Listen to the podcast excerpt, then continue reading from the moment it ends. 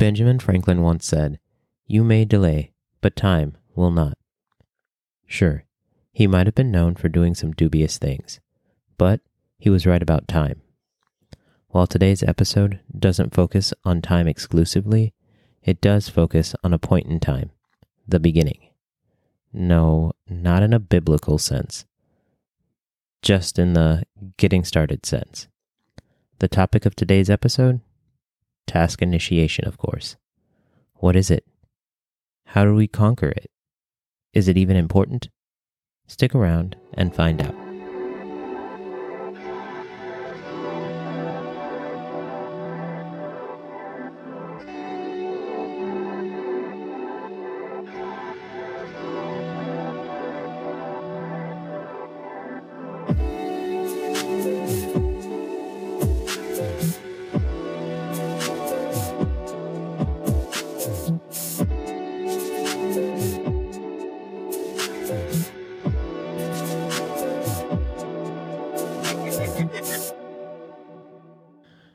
I just want to state, before y'all come for me, I know that Ben Franklin didn't stand out in a storm and get struck by lightning.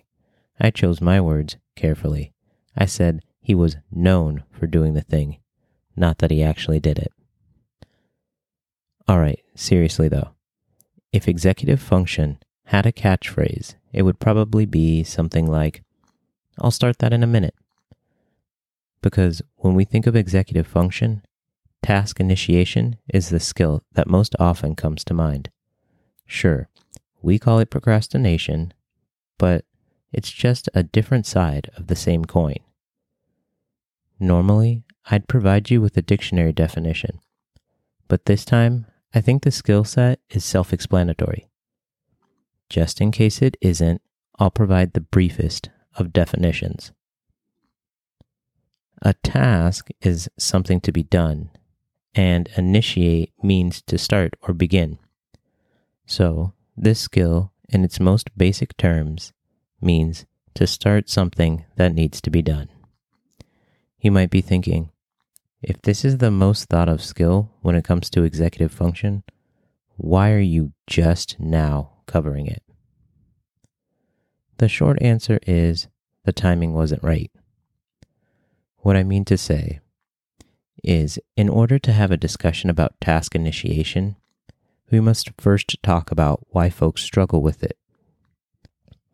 As I've mentioned previously, executive dysfunction often accompanies another condition, such as ADHD, depression, or even autism. Why does that matter?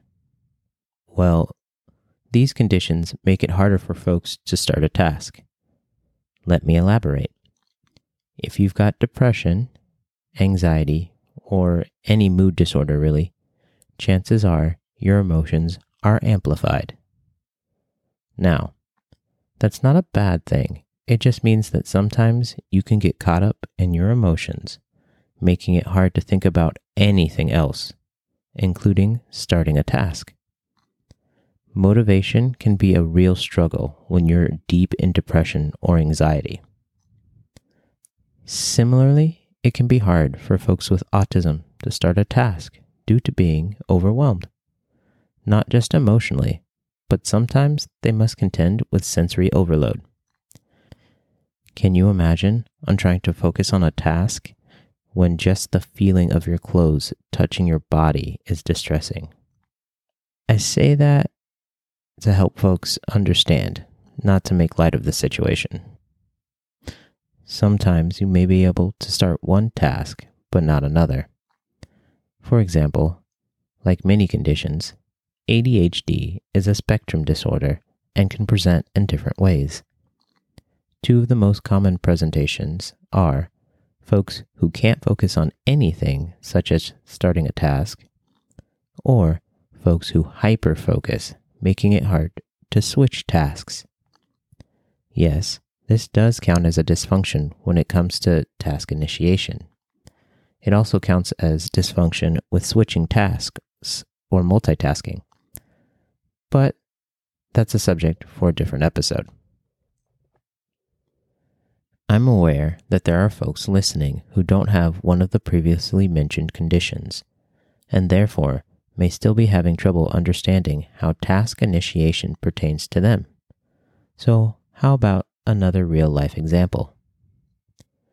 Today, you've told yourself that you're going to clean the bathroom. You've got all the supplies and even managed to put them in the bathroom. You tell yourself that you'll do the deed at a specific time, and then you set your alarm. You then proceed to sit down and watch an episode of your favorite TV show. Halfway through, the alarm goes off. You pause the show and get ready to get up. But then you have a thought I'll just finish this episode, then go clean the bathroom. You put your phone aside and resume the show. When the show is over, you get up and head to the bathroom. Before you make it to the bathroom, however, you think to yourself, I'll just take a bit of a break before I start cleaning. You make yourself something to eat, scroll social media, and even complete a task for work. Your day continues like this, putting off cleaning the bathroom until it's bedtime and the task is incomplete. You tell yourself you'll do it tomorrow, but the truth is you won't. Sure, the tasks you're struggling with may not be cleaning the bathroom, but I'm sure you can still relate, right? For many of us, the struggle is just getting started. So, how do we navigate or even combat these situations? Remember when I said the timing hadn't been right to cover this skill? What I meant was, I hadn't provided you with enough tools to attempt to tackle this one. If you've listened to previous episodes, I have good news for you. Many of the tips, tricks, and techniques I shared can be effective tools to help you with task initiation as well. I promise this isn't a ploy to make you go listen or to re listen to those episodes. I'm merely saying that information I've previously shared is helpful now. For example, if you're struggling to get started because you're in an anxiety loop or paralyzed by your current emotions, last week's mindfulness exercise is a great tool to use. If you can't start because you don't know where to start, well, then the different styles of list making and prioritizing techniques that have been discussed will also help you with that. I get it though. You don't tune in to hear me repeat myself. So, of course, I showed up this week with new tips and strategies as well. But first, if you're enjoying What the EF, please leave a review on Spotify Apple Podcasts, or your preferred listening app. While you're there, to guarantee you stay up to date on new episodes, give us a follow as well. As always, I've dropped a link in the show notes to make it easy for you. Now, on to the new stuff. After having worked with many people who are at varying points in their executive function journey, I've found that the number one thing that keeps people from starting a task is their feeling of being overwhelmed. The size of the task doesn't matter. Just the idea of starting tends to be overwhelming. With that being said, the first tip that I have for you this week is make a list. I know this sounds familiar, but I'm not talking about a traditional to do list. This list will be more like a how to list. You'll write down every, and I do mean every, step that needs to be taken to complete your task. How will this help? Well, instead of focusing on hypothetical things or your emotions, you can just focus on doing the next thing. There's no room for surprises or interpretation. You simply follow the directions and steps. A strategy to implement along with this tip is to create a list and steps using three word phrases, or omitting words entirely and using images. This makes the task or step easier to process by your brain. The less time you need to read or decipher a step, the more likely it is that you'll get it done. A bonus is the sense of accomplishment and control you'll have because you were able to get the task done. Do you know what you get from the feeling of accomplishment? A dopamine spike. Which leads me to the next tip and strategy.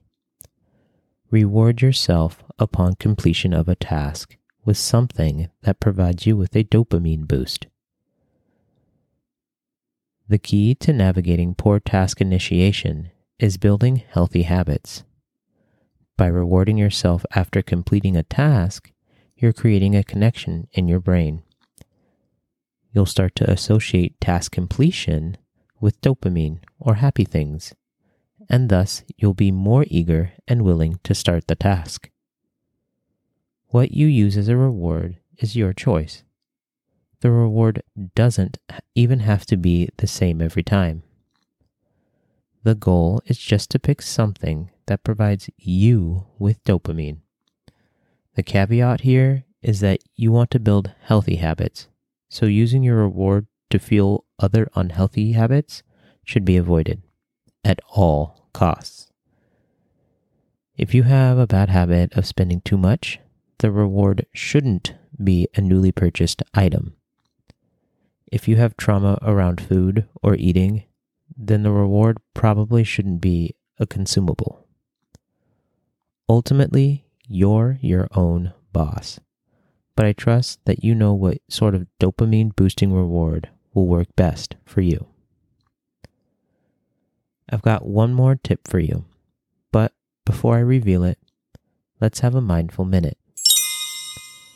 For those who are new here, or for those who may have forgotten, a mindful minute is the time where we practice a mindfulness exercise.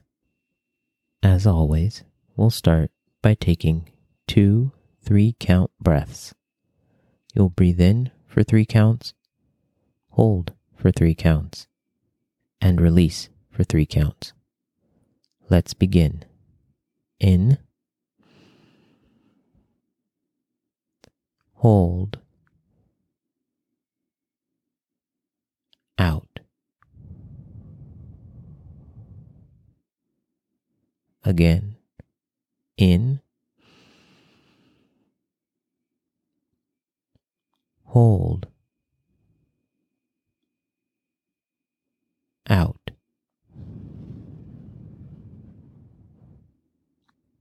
For today's exercise, we'll spend some time thinking about what makes us happy. I encourage you to jot down this list so that you can use it when you're thinking about what kind of reward you should use. I'll fade out and give you a full minute to think about and potentially list the things that make you happy.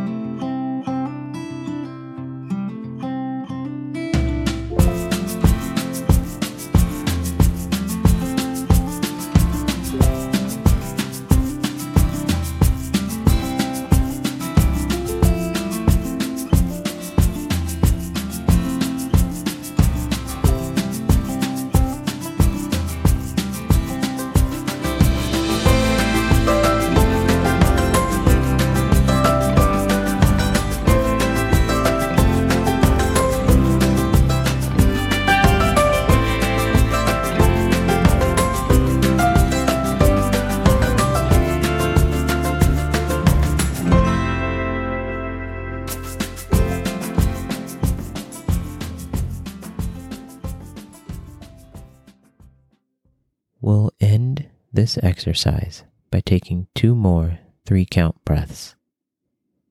Let's begin. In, hold, out.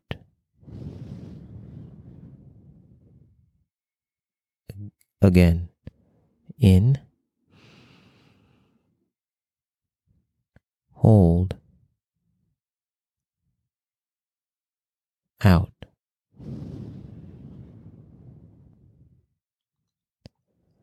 The final tip I have for you combines the previous strategy with a tip I've mentioned before. Gamify the experience. How do you gamify task initiation? I'm glad you asked because there's an app for that. If it wasn't obvious, this is my favorite segment of the podcast. Each week, I'll recommend and discuss an app that I think you'll find useful. I feel obligated to repeat I'm not sponsored by any of the apps I suggest, nor do I get any sort of commission from downloads. I'm simply sharing an app with you that I think will benefit you. This week's app is Finch. Yes, like the bird. In fact, that's the whole premise of the app. You're taking care of a bird. But before we get into the details of the app, I'll give you the basics. The app is free to download for both Android and iOS users, with the option of in app purchases. Admittedly, the app is lacking in accessibility settings. It is, however, compatible with your phone's native settings. Now, on to the experience. Once you've downloaded the app, you'll walk through some basic setup and then you'll be let loose. I'm sure you're thinking, how will this help me with task initiation?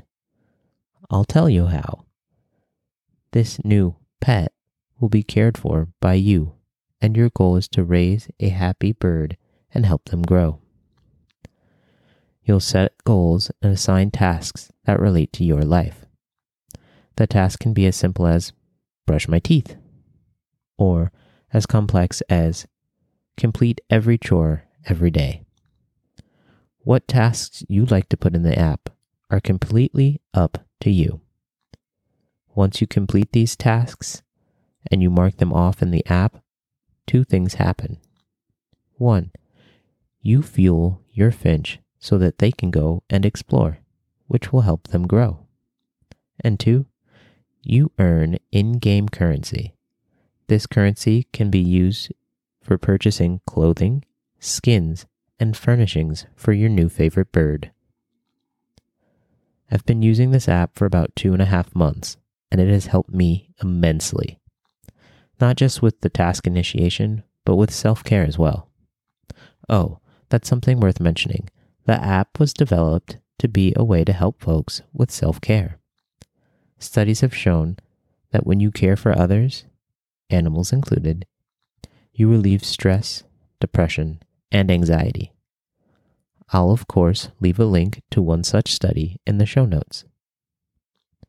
With Finch, you're given the ability to care for others through virtual means. You can even make it more fun by adding friends into the mix. If you don't have any friends with the app, that's okay. You can add them in spirit, which is where you add them to your tree neighborhood, or you can even add me. I'll drop my friend code in the show notes and we can be buddies.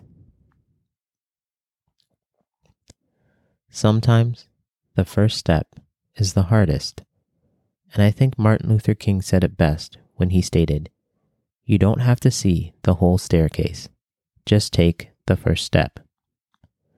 So, what are you waiting for? Let's take that step.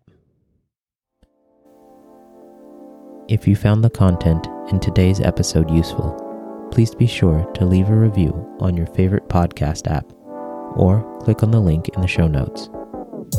Need one on one help with executive function? Visit my website, Rare Bear Consulting. That's R A R E B E A R C O N S U L T I N G dot com to set up a consultation. If you missed that, that link will also be in the show notes. And finally, do you know someone that could benefit from this episode? Share it with them. We here at What the EF absolutely love word of mouth. Till next week, guys, gals, and non binary pals, continue learning to keep those gears turning.